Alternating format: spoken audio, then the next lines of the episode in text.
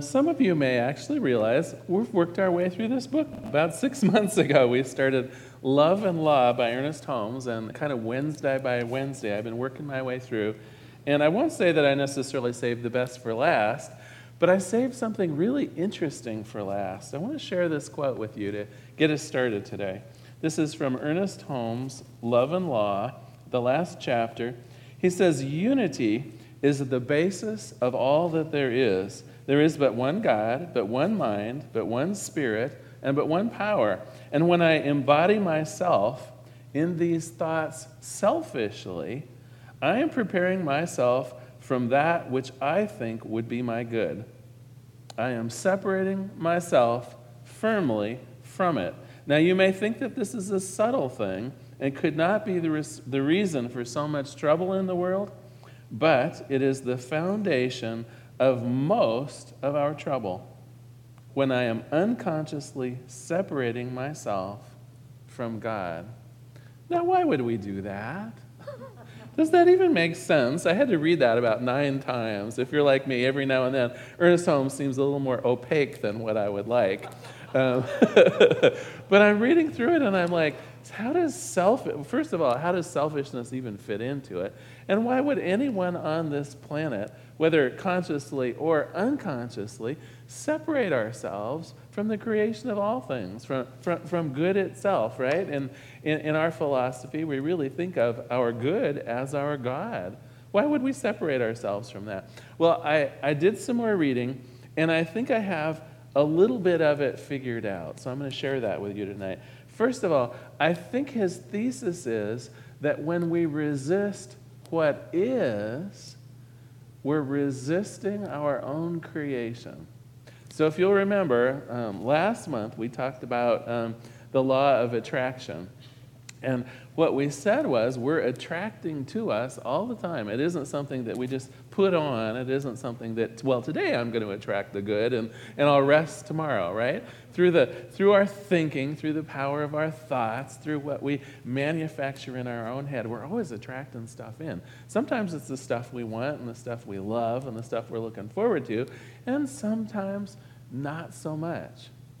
But if you think of this as a truism, it means that this moment right now, we've attracted ourselves to this, right? You've attracted me and I've attracted you, and somehow we've managed to attract even what I'm going to talk about, even though you haven't heard it yet. It's all part of the creation that we're fabricating as we go along. And what Ernest Holmes is saying is that when we resist the present moment, it's like we're saying that I resist this power of the law of attraction.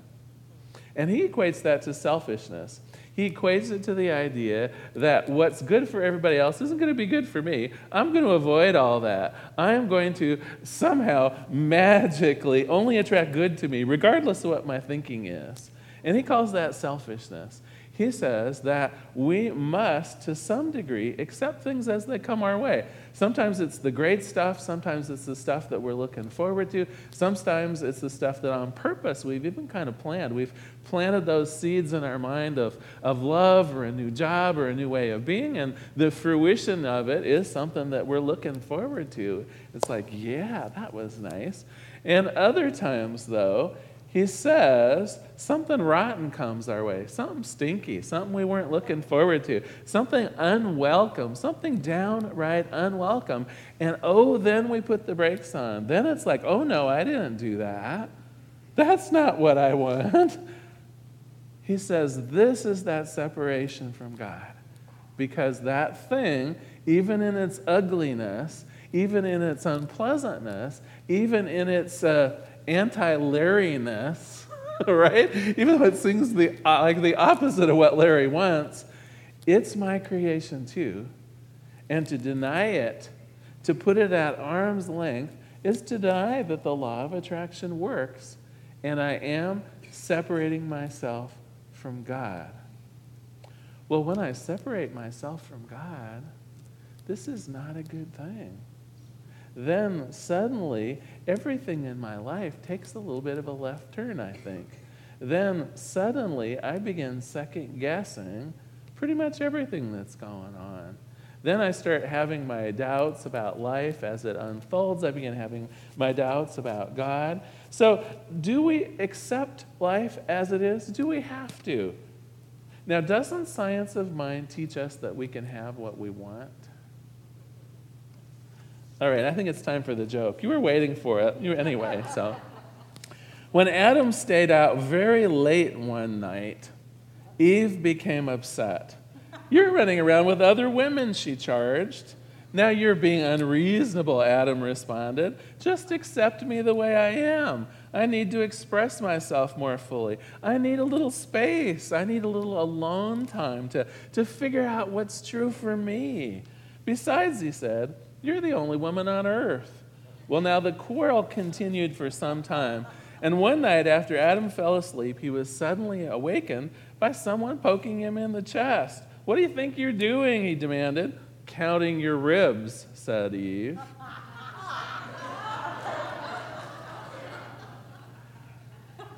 Can we really accept people as they are? Have you ever been in one of those relationships where it seemed like one of you starts going a little bit one way and one of you starts going the other way, and somehow the expectations that you thought were well-grounded between you seem haywire? Yeah, okay, some of you were actually kind of nervous in your seats. All right, good. We're on a good topic then. See, I think the trouble with expectations in general is that they will tend sooner or later to make us unhappy. When we have expectations of what marriage is going to be like, when we have expectations of what a job will be like, or really anything. In fact, the Buddhists say that expectations cause suffering. And I want to talk for a moment about that. Let us imagine that your birthday is coming up.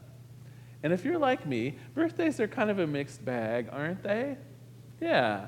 It's like some birthdays have been so sweet. Some birthdays, people who love me have taken me out to dinner, and we've had kind of a quiet and lovely time. Well, I remember on my 50th birthday, my mom threw, quite successfully I might add, a surprise party for me that totally blew my socks off. But I have to admit, there were also a couple birthday parties where I was kind of blue, kind of made me sad a little bit.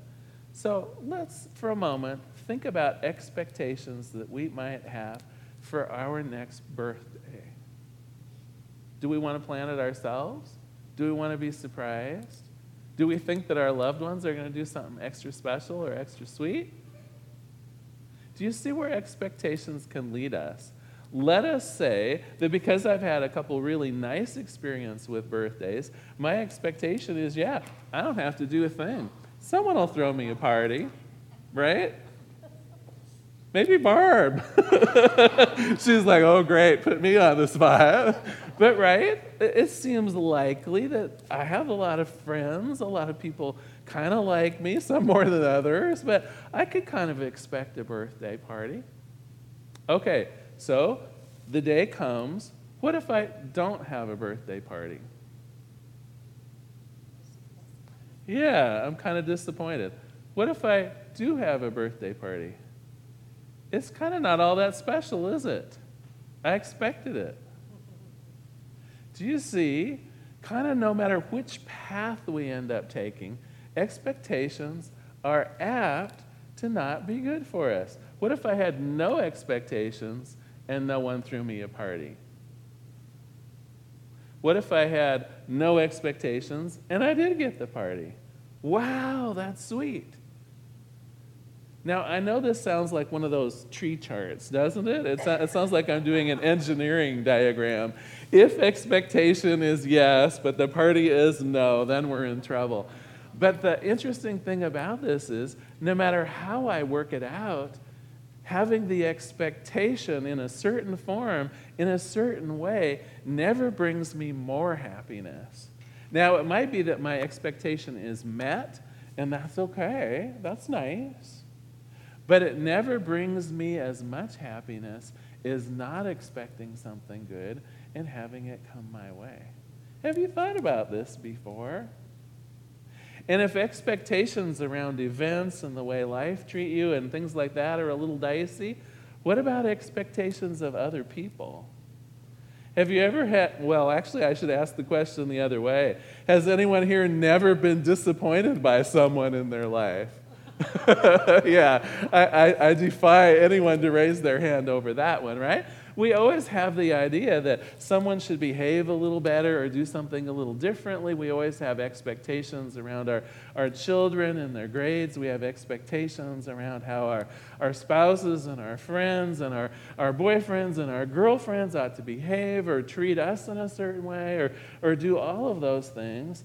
And I would put to you that by definition, those expectations all spell major trouble. And the reason for it is we're messing all up in someone else's business. I have no business in expecting someone to treat me a certain way. Now, I may have some good boundaries, right? If someone's in my face and yelling at me, I can say, you know, this is the way that you treat me. But that's a little different than expecting someone to treat me the way I wish to be treated, right?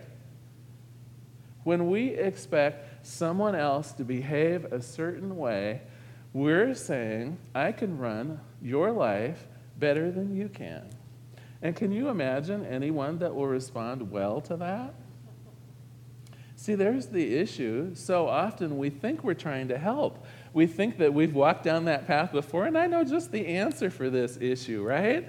In fact, well, I'll tell you a story. In fact, Barb signed me up for another 6 months here on Wednesdays. And so and so I figure, hey, I can do whatever I want now. So let me tell you a couple practical stories. The first one involves my husband. So when we first met, oh my gosh, we were in love and it was so sweet. And then we started dating a little more and it was so lovely. And I realized after a couple months, you know, I've never been to his house yet. Some of you already know where this is going, right? It's like we've been to my house 2 or 3 times. And of course, we've been out at restaurants and been out to a dance and had a lovely time. And so I said, well, why don't we have dinner at your house? A little quiet there. Well, a couple weeks later, he invited me over, and I found out that he had spent probably about 3 days cleaning his house, and boy, I couldn't tell. And I thought to myself, okay, now this is interesting. Of course, I was a minister at that time. I'd done Byron Katie even, right? But I'm thinking to myself, all right, am I actually prepared to go through with a relationship with someone that leaves their clothes all over the bathroom floor and has the sink piled up with dishes? And like, is this for me, honestly? And I had to think about it kind of in those terms, because what I realized was I really, in all honesty, could not ask him to be someone different for me. If I did that, I was saying that I wasn't in love with him. I was in love with some fantasy him that did the dishes. And how long is that going to last? Have you ever tried to make someone be different? Have you tried to make kids clean their rooms? Have you tried to make your parents manage their finances better? Have you tried, I mean, the list could just go on and on. How successful are we at getting people who are in their own authenticity the way they are? How successful are we getting them to change? I think it's 0. They may, quote, behave for a little while, right? If you dangle enough carrots or withhold their allowance if they're children, or I don't know, for adults it's even harder, right? They have to just walk away if you get too abusive or too exacting. The truth is, we don't have the right to tell anyone that they should be different. And when I have expectations that they will be different or could be different or might be different or I hope that they're different, I'm setting myself up for pure misery. So how do we handle that? Well, ultimately, of course, we have some choices, but the first place to start is remembering why we care for those people in the beginning, right? I would hope that the majority of the people that are in our lives, our friends and our loved ones and our partners and our families, I would hope there's a good heaping of love there, and 99% of who they are and what they do and how they behave, I would hope that that's right here in our hearts and calling to us. If not, we should really look at that. Maybe they're not our friends. Maybe we can make some choices here. But if we focus on the annoying pieces of people, we're ignoring the person. We're picking up one or two things that are faults, and I would suggest that even saying that they're faults is only an opinion to me. Does Daniel think he's messy? He thinks all of his stuff is within easy reach. I'm not kidding you. The messiness is in my mind. All right, I think you've got the idea of that. So we honor our own preferences by taking care of ourselves. We don't start calling people names. We don't say that someone else's preferences for their life are not meeting our expectations, because our expectations are just an opinion. Instead, if there's something that needs to be taken care of for my own comfort, if I want a clean house, I can clean the house. If I want to make up some kind of an agreement on certain rooms of the house being tidy or things like that, again, I have the opportunity of doing a little negotiation. But when it comes right down to it, people are the way people are, and I choose to love them for it. Not in spite of it, but even for it. Because when I am resisting the way people show up, I am resisting God. That's that subtle thing that Ernest Holmes was talking about. In my own selfish way, I would like the world to be just laid out the way I want it. Clean surfaces. Do you know what I mean? Don't we all have preferences around how we would like to have our lives orchestrated, the way we'd like our jobs to run? And of course, I'm taking one tact. I should invite Daniel to do the next talk when I'm here on Wednesday, and he would talk about how nice it is to be able to see everything at once and how freeing it is not to have things hidden away. Honestly, the definition of things that are wrong are solely in the person that is observing that as wrong. All right, I'm going to use one more example, and then we'll wind up for tonight. I think that we truly love life by choosing to love it as it comes. And I think we can make a conscious choice in it.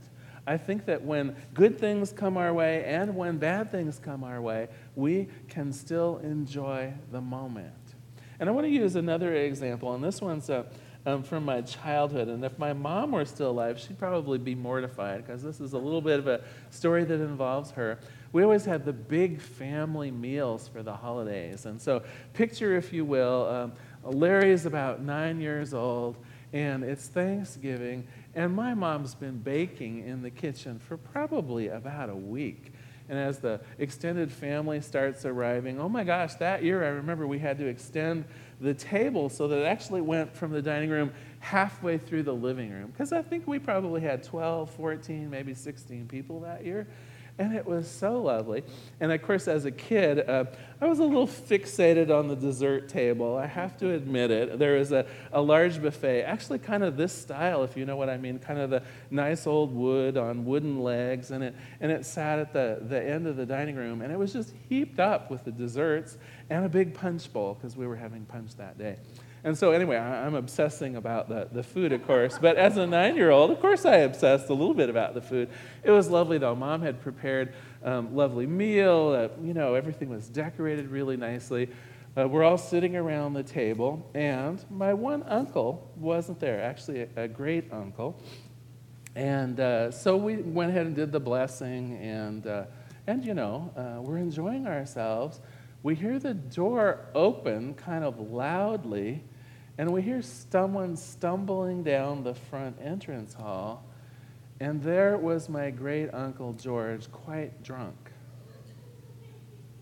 And I could see the people's faces that were before they had been a little bit elated. It was like, oh my God, how are we going to deal with drunken Uncle George at Thanksgiving? And he stumbles in, and he kind of leans against the buffet with all the desserts on it. And being a nice old piece of furniture, not unlike this, I would just say it probably wasn't as sturdy as it could have been. And as he leaned into it, the two legs on the far side buckled, and the whole thing tilted like this. And much to the horror of everyone seated, we were all seated just like, Pilgrim's Progress, expecting, like we were watching the movie screen. And it was like a movie. One by one, the pies slid down the table and plopped onto the floor. And we're just in horror. We're watching it like a bad movie. And my uncle continued to kind of lean on it a little bit. And the punch bowl started walking its way, the way heavy circular objects do, down to the end. And so imagine, if you will, the pies and cakes, it was plop, plop, plop, plop, plop, and then the punch bowl, wham. Well, now I got to tell you, my mom, to her dying day, was asked what her worst memory of life was. It was the Thanksgiving from hell. It was the Thanksgiving from hell.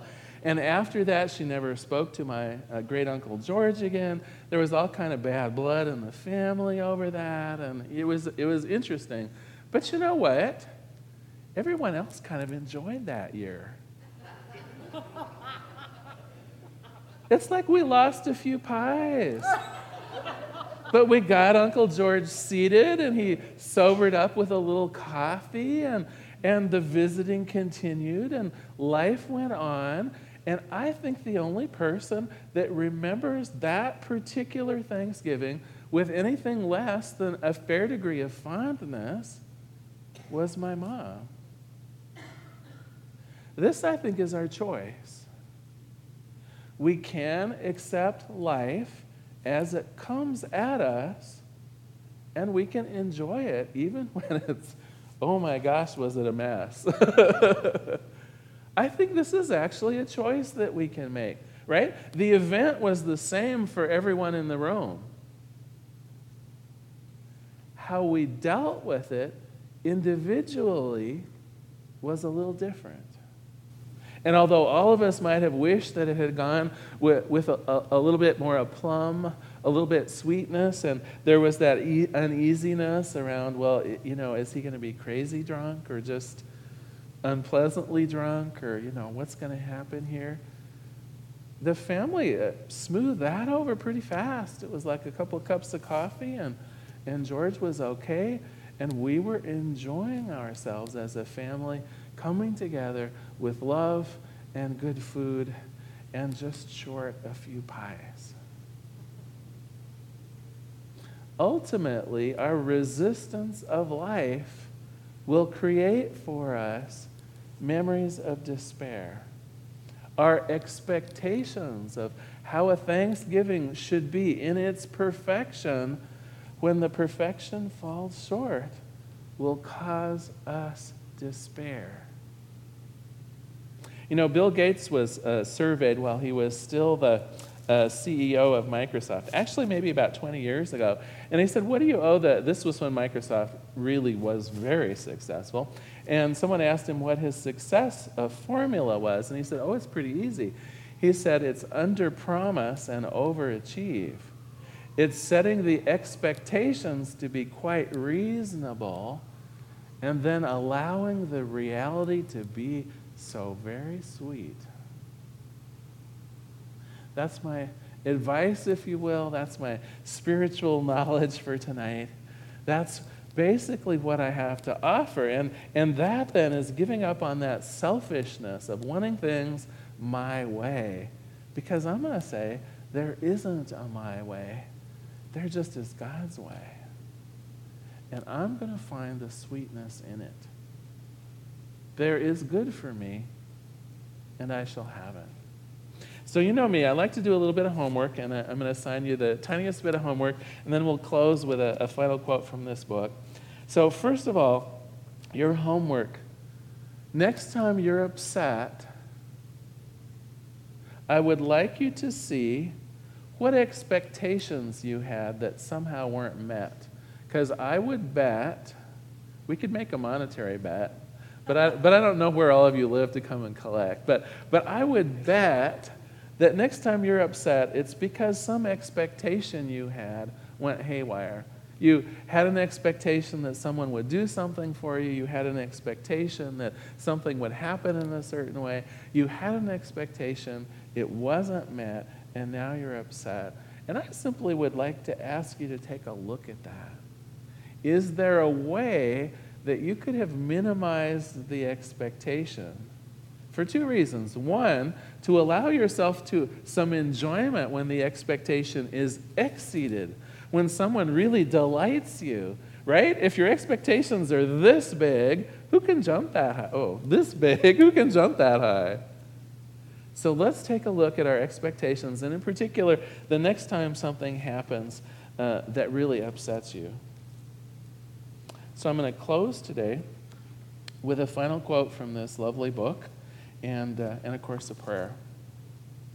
Since our word is creative, always, it stands to reason that we have got to be very careful in sowing the seed of our word.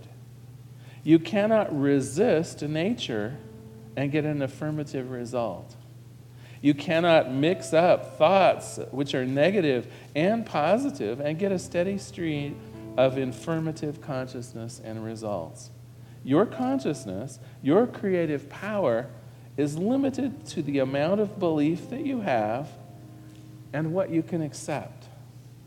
If you believe you're living in an imperfect universe, it will be imperfect to you. God has not erred. God has not made a mistake. There is nothing wrong. That which we call wrong will soon pass away. It will leave that which is right, that which has been there from the start. Let us pray. There is one power, one presence, one life, and one love. It is that unity of all things, and I know that I'm a part of it. I know that God's good is my good, that which is in my life is from that one power and that one presence always. Sometimes it looks wonderful, sometimes not so much. But I know that I have created it. I have worked through and with God to create it. And so on this day, come the good, come the bad, come it all, I accept it.